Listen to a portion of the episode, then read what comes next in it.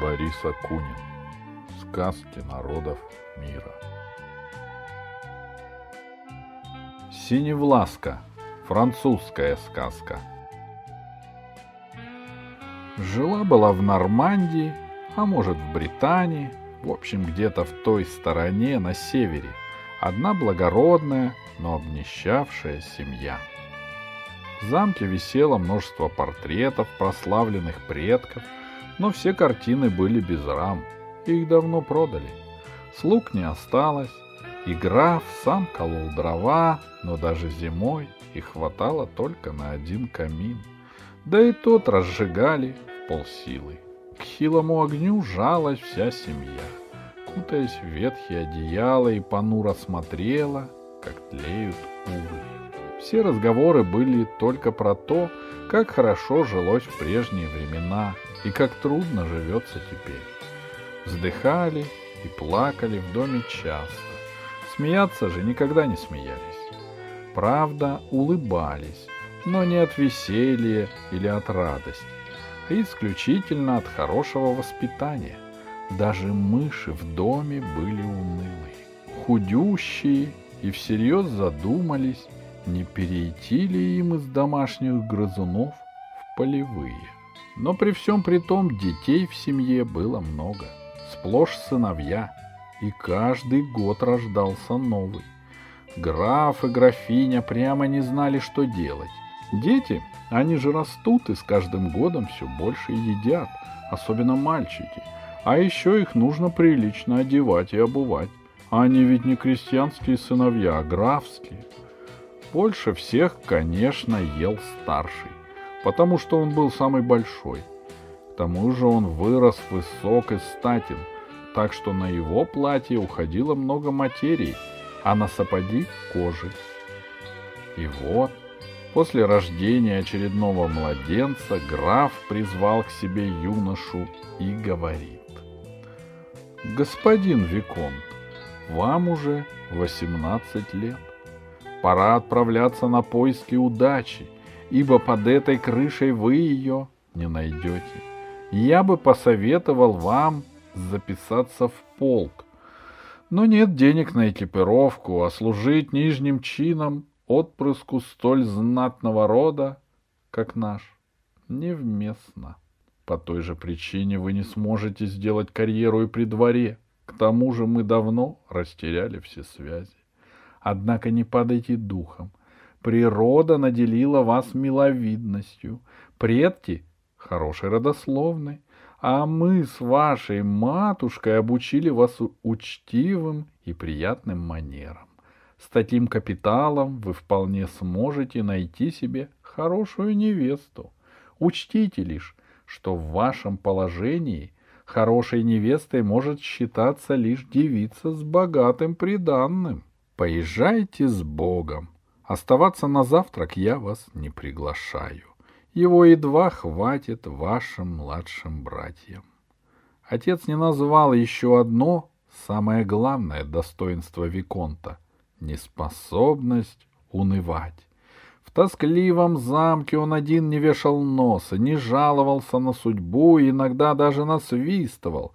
Потому юноша поблагодарил отца за мудрый совет — поцеловал руку рыдающей матери, она, впрочем, и в обычные дни рыдала с утра до вечера, сложил в узелок свой единственный приличный наряд, нацепил узелок на шпагу, положил ее на плечо и отправился, куда глаза глядят. Лошади у бедняка не было. Thank you.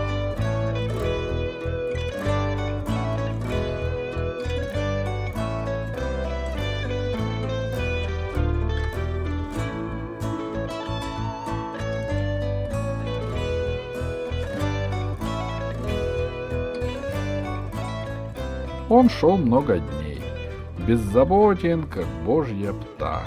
Также распевал песенки, питался плодами, благо время было летнее, и повсюду спрашивал, где обитают хорошие невесты. И вот сначала один встречный, затем другой, а после и третий сказали одно и то же.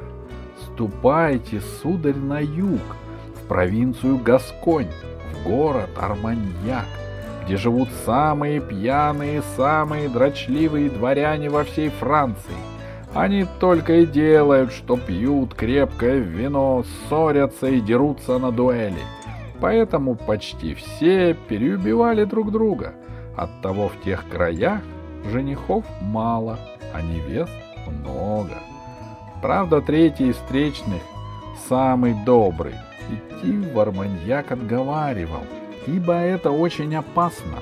Чужаков там задирают еще больше, чем своих. Но Виконт нищеты боялся сильнее, чем лихой смерти, и совета не послушал. Скоро или не скоро, но скорее скоро, чем не скоро, добрался он до города Арманьяка и сел в трактире, где пили и шумели смуглые говорливые южане, чтобы приглядеться и прислушаться. Не просидел он и пяти минут, как к нему пристал некий шевалье и сразу повел дело к ссоре, сказавший, что шляпа чужака с дурацким северным выговором похожа на воронье гнездо. У гасконца у самого перо на берете было облезлое, однако Виконт, будучи обходительным юношей, этого говорить не стал. Он попробовал перевести разговор в шутку — а когда не получилось, хотел уйти, но шевалье обозвал его трусом, и тогда делать нечего. Пришлось вызвать грубияна на поединок. В трактире все обрадовались, пошли во двор смотреть, как шевалье, это был главный местный забияка, проткнет молокососа. Но никто никого не проткнул. Наш юноша превосходно управлялся с клинком — ибо в родительском замке никаких развлечений, кроме фехтовальных упражнений, не имелось. А в холодное время года это был единственный способ согреться. Поэтому Виконт очень быстро выбил у противника шпагу, а после первый протянул ему руку, да еще извинился, если чем-то невольно его обидел. Вдвойне обезоруженный гасконец — немедленно объявил славного юношу своим лучшим другом и через пять минут уже угощал его вином.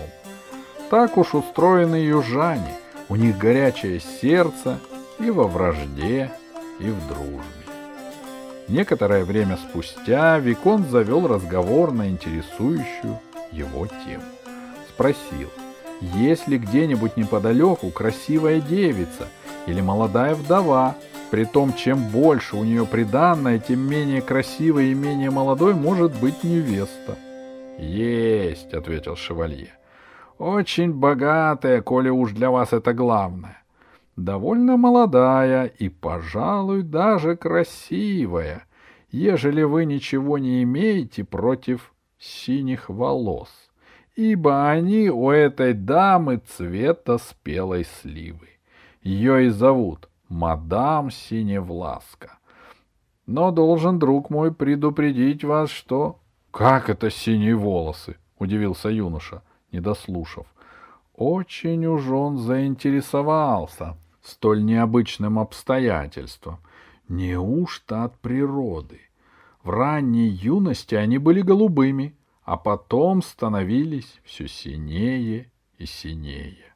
Что ж, к этому, наверное, можно привыкнуть, если она в самом деле очень богата, молвил Виконт. Это первая богачка во всей Гасконе, уверил его шевалье. Первая богачка в хвастливой, но беспортошной Гасконе — это, верно, не бог весь что, — подумал про себя юноша. Но вслух говорить такого не стал, чтобы не обижать собеседника.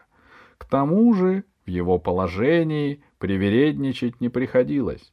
Погруженный в свои раздумья, Виконт пропустил мимо ушей то, что продолжал говорить приятель, пока не расслышал слова. Так она схоронила и восьмого. Кого восьмого? Мужа. Я же говорю, она восьмой раз вдовеет, и ни один супруг не дожил до конца медового месяца. Поэтому я и заклинаю вас, не свататься к госпоже Синевласке. Мужья у нее сгорают, как свечки, — сказал шевалье. Наверное, ее мужья были больны или слабые, а я здоров и крепок, — подумал наш герой.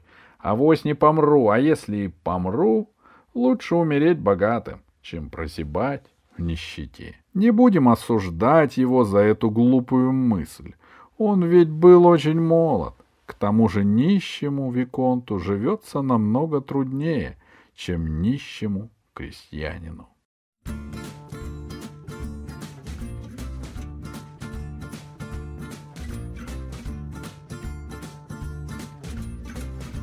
Яркое южное солнце стояло еще высоко, а нетерпеливый молодой человек уже шагал туда, где обитала богатая вдова. По дороге ему попадались обширные поля, тучные стада, густые леса, крепкие мельни. Он спрашивал, кто владеет этими угодьями, и ответ все время был один и тот же — Мартиза Синевласка. Тогда Виконт переменил свое мнение о гасконских богачках и зашагал быстрее, не чувствуя усталости. Перед самым закатом, пройдя по владениям Мартизы не один лье, он увидел на зеленом холме превосходный дворец. Вынул из узелка платье, башмаки с блестящими пряжками. Переоделся, переобулся, расчесал волос. Сердце его колотилось от волнения. Юноша еще не видел госпожи великолепного поместья, уже почти в нее влюбился. Про синие волосы думал, что это, пожалуй, даже изысканно. Таким богатством любая женщина покажется пригожей. Но когда хозяйка вышла к гостю, она и в самом деле оказалась красавицей.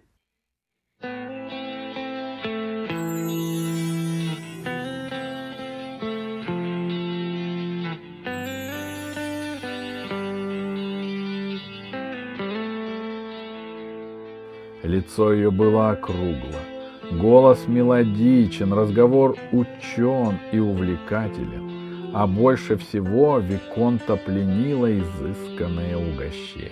Он в жизни не вкушал столь чудесных явств и не пил такого благородного вина. Что же касается волос, то человеку, менее увлеченному, возможно, показалось бы, что на голову маркизы вылили склянку чернил. Наш же юноша мысленно назвал их сапфировыми. К концу беседы он влюбился в превосходную даму уже не почти, а по-настоящему. Но ну вот наступил поздний вечер. Следовало откланяться. С большой неохотой Виконт поднялся, поблагодарил маркизу Синевласку за гостеприимство, а она вдруг повела такую речь. Сударь, жизнь быстротечна. Жалко растрачивать время попусту. Я ведь уже не молода. Мне 23 года. Я вижу по вашим глазам, что вы ко мне неравнодушны и собираетесь за мной поухаживать. Вы мне тоже сразу полюбились, так зачем нам тратить время на церемонии? Сделайте мне предложение прямо сейчас. Я приму его. Вне себя от радости юноша тут же упал на колени и попросил красавицу стать его супругой. «Да, но с двумя условиями», — ответила она. «С какими угодно, принимаю их не спрашивая». «Нет, вы выслушайте. Первое условие тяжелое. Я единственная наследница древнего рода, и я не хочу, чтобы он угас. Готовы ли вы отказаться от прежнего имени и взять мое, стать маркизом да синевласом? Идет, легко согласился молодой человек. Я уступлю титул Виконта моему брату. Это его обрадует. Называйте скорее второе условие. Оно оказалось пустяком. В угловой башне дворца на чердаке есть одна маленькая комната. Дайте слово благородного человека, что никогда и ни при каких обстоятельствах туда не войдете и даже не заглянете. Юноша рассмеялся. У вас ведь тут тысяча комнат. Я легко обойдусь без одной из них. Слово благородного человека? Слово благородного человека. Пусть я сдину лютою смертью, коли его нарушу, — воскликнул он. Так обнимите же меня, мой возлюбленный жених, — сказала тогда Синевласка, и он кинулся к ней в объятия.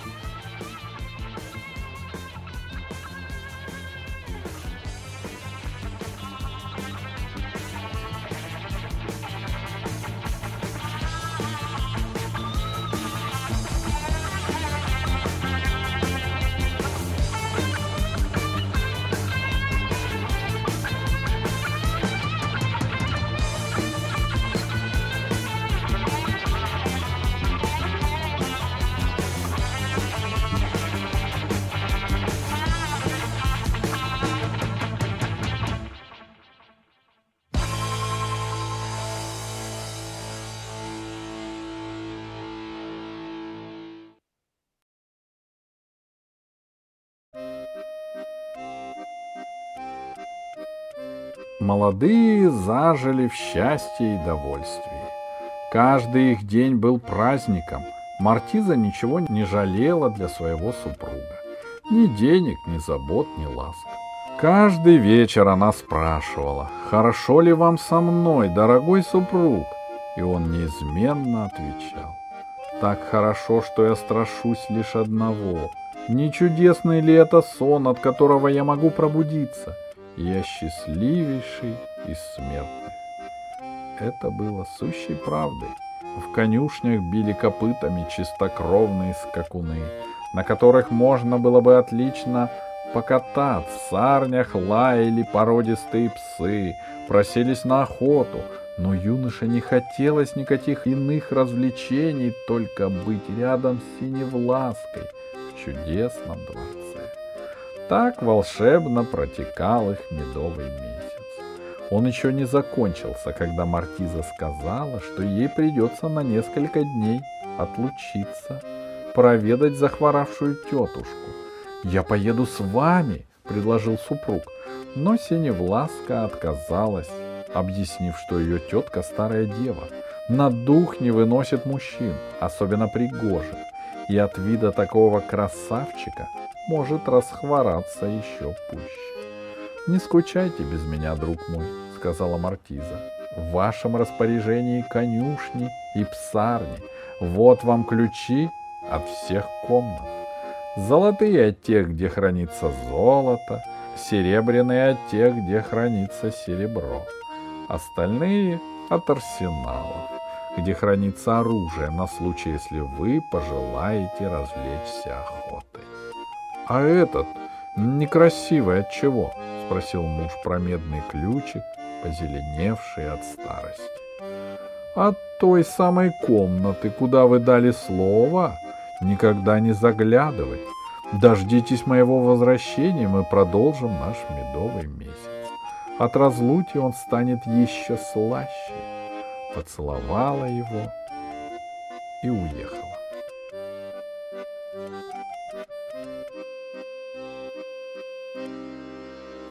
Без синевласки молодому человеку стало скучно и тоскливо, будто солнце затянуло тучами и полился серый дождь.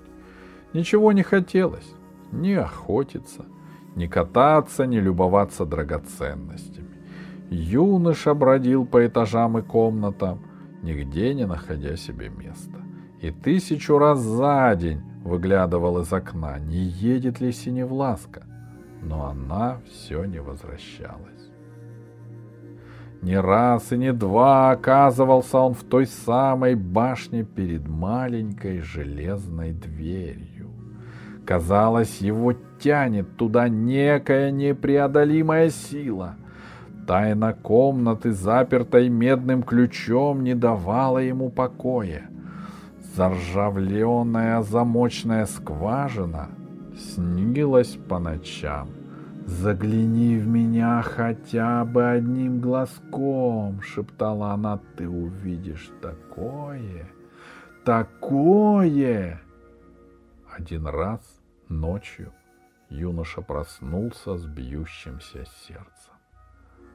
Во сне закрытая дверь сказала ему, «Открой меня, и ты, наконец, прозреешь. Твоя жизнь уже не будет прежней». За окном грохотало, сверкали молнии. Что же в той комнате?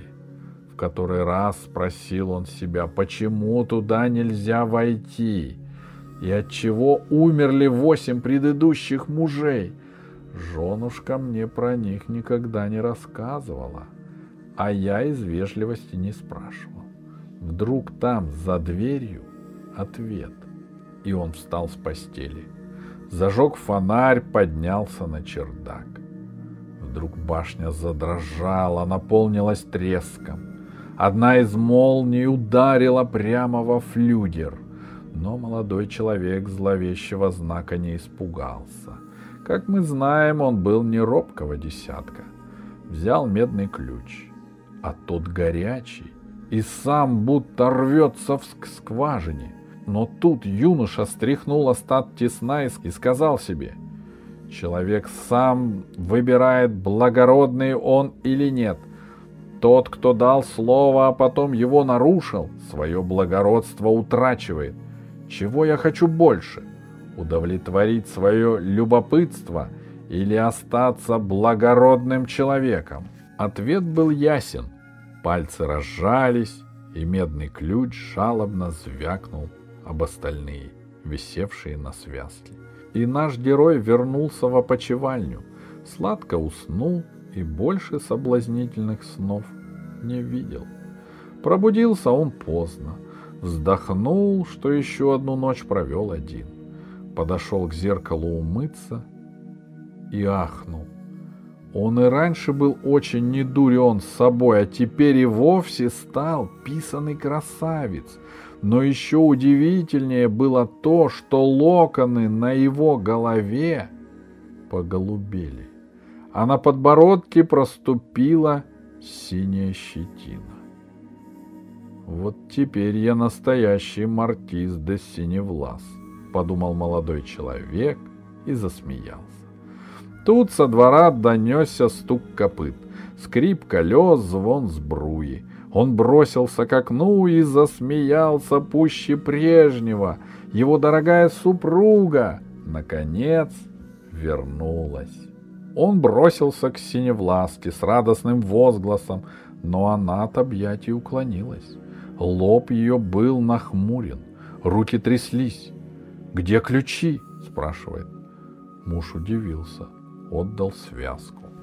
Маркиза сразу схватила медный ключ, посмотрела на его бородку и в слезы.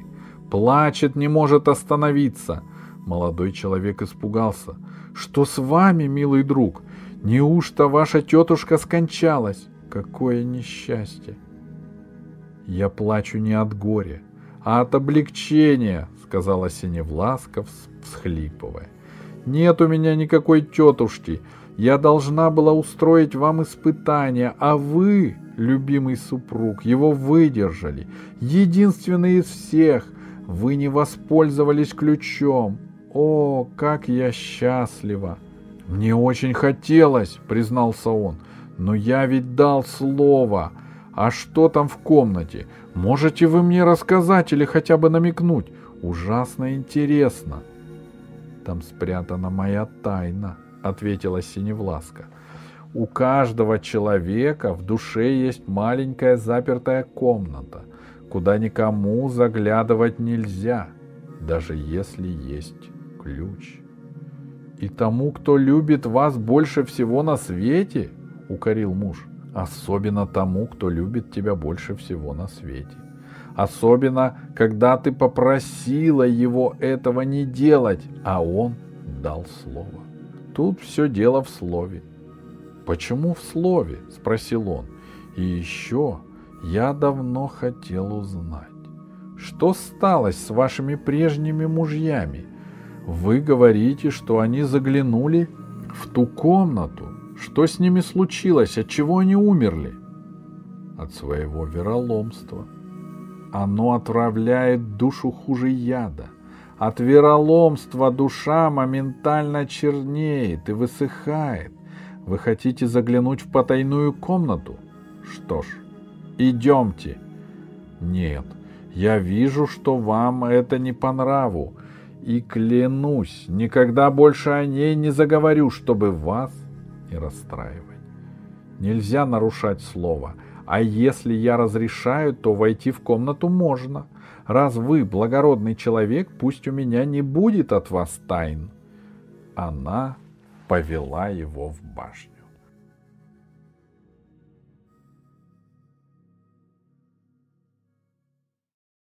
Отперла железную дверь, но сама входить не стала. Даже отвернулась, сказав, что это зрелище слишком тягостно для ее нежной души. Нерешительно, с бьющимся сердцем, молодой человек вошел, но ничего страшного внутри не увидел. Только пыль, паутину и на подоконнике несколько сморщенных, высохших слив. Пересчитал. Их было восемь. Это и есть мои мужья, сказала с порога Синевласка.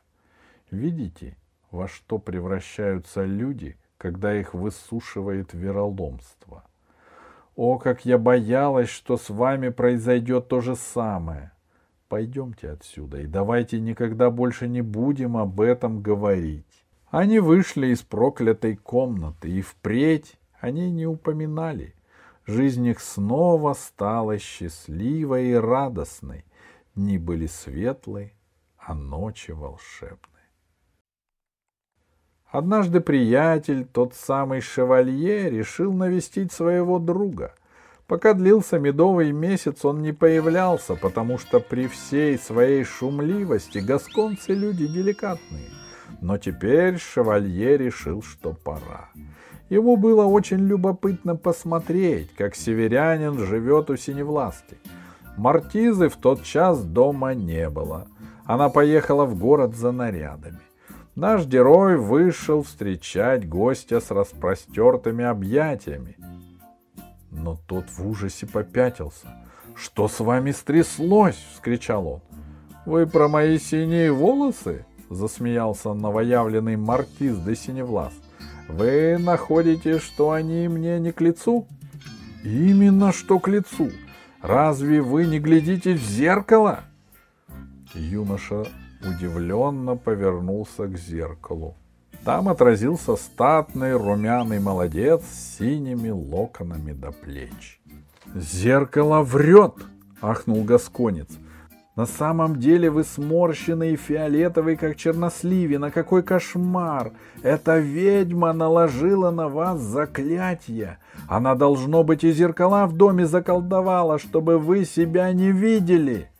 Но у меня всегда при себе зеркальце, чтобы подкручивать усы. Вот, взгляните на себя, мой несчастный друг. Он достал маленькое зеркальце — но наш герой смотреться в него не стал, а сдвинул брови, сверкнул глазами и грозно молвил. «Сударь, вы посмели назвать мою дорогую женушку ведьмой? Больше вы мне не друг, убирайтесь прочь, чтоб ноги вашей здесь не было». Гасконец хотел возразить, но юноша не стал и слушать его. «Еще одно слово, я проткну вас шпагой!» Вы знаете, что я это умею. Видя, что приятель заколдован неизлечимо и что ничем помочь ему нельзя, шевалье махнул рукой и поехал прочь, плача от жалости. Больше они никогда не виделись.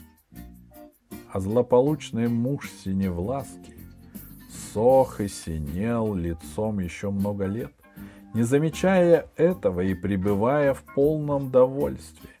Он так до самой смерти и не узнал, что находится во власти злых чар и сожительствует с ведьмой. Не догадывался он и о том, что окрестный люд за глаза называет его маркизом черносливом. Ужасная, ужасная судьба. Моралите. Всего ужаснее судьба — Не жизнь несчастного раба, жизнь счастливого глупца, того блаженного слепца, кто и не знает, идиот, сколь беспросветно он живет, а может все наоборот, кто нас безмозглых разберет. Пожалуй, лишь Равин Шапиро, который знал все тайны мира.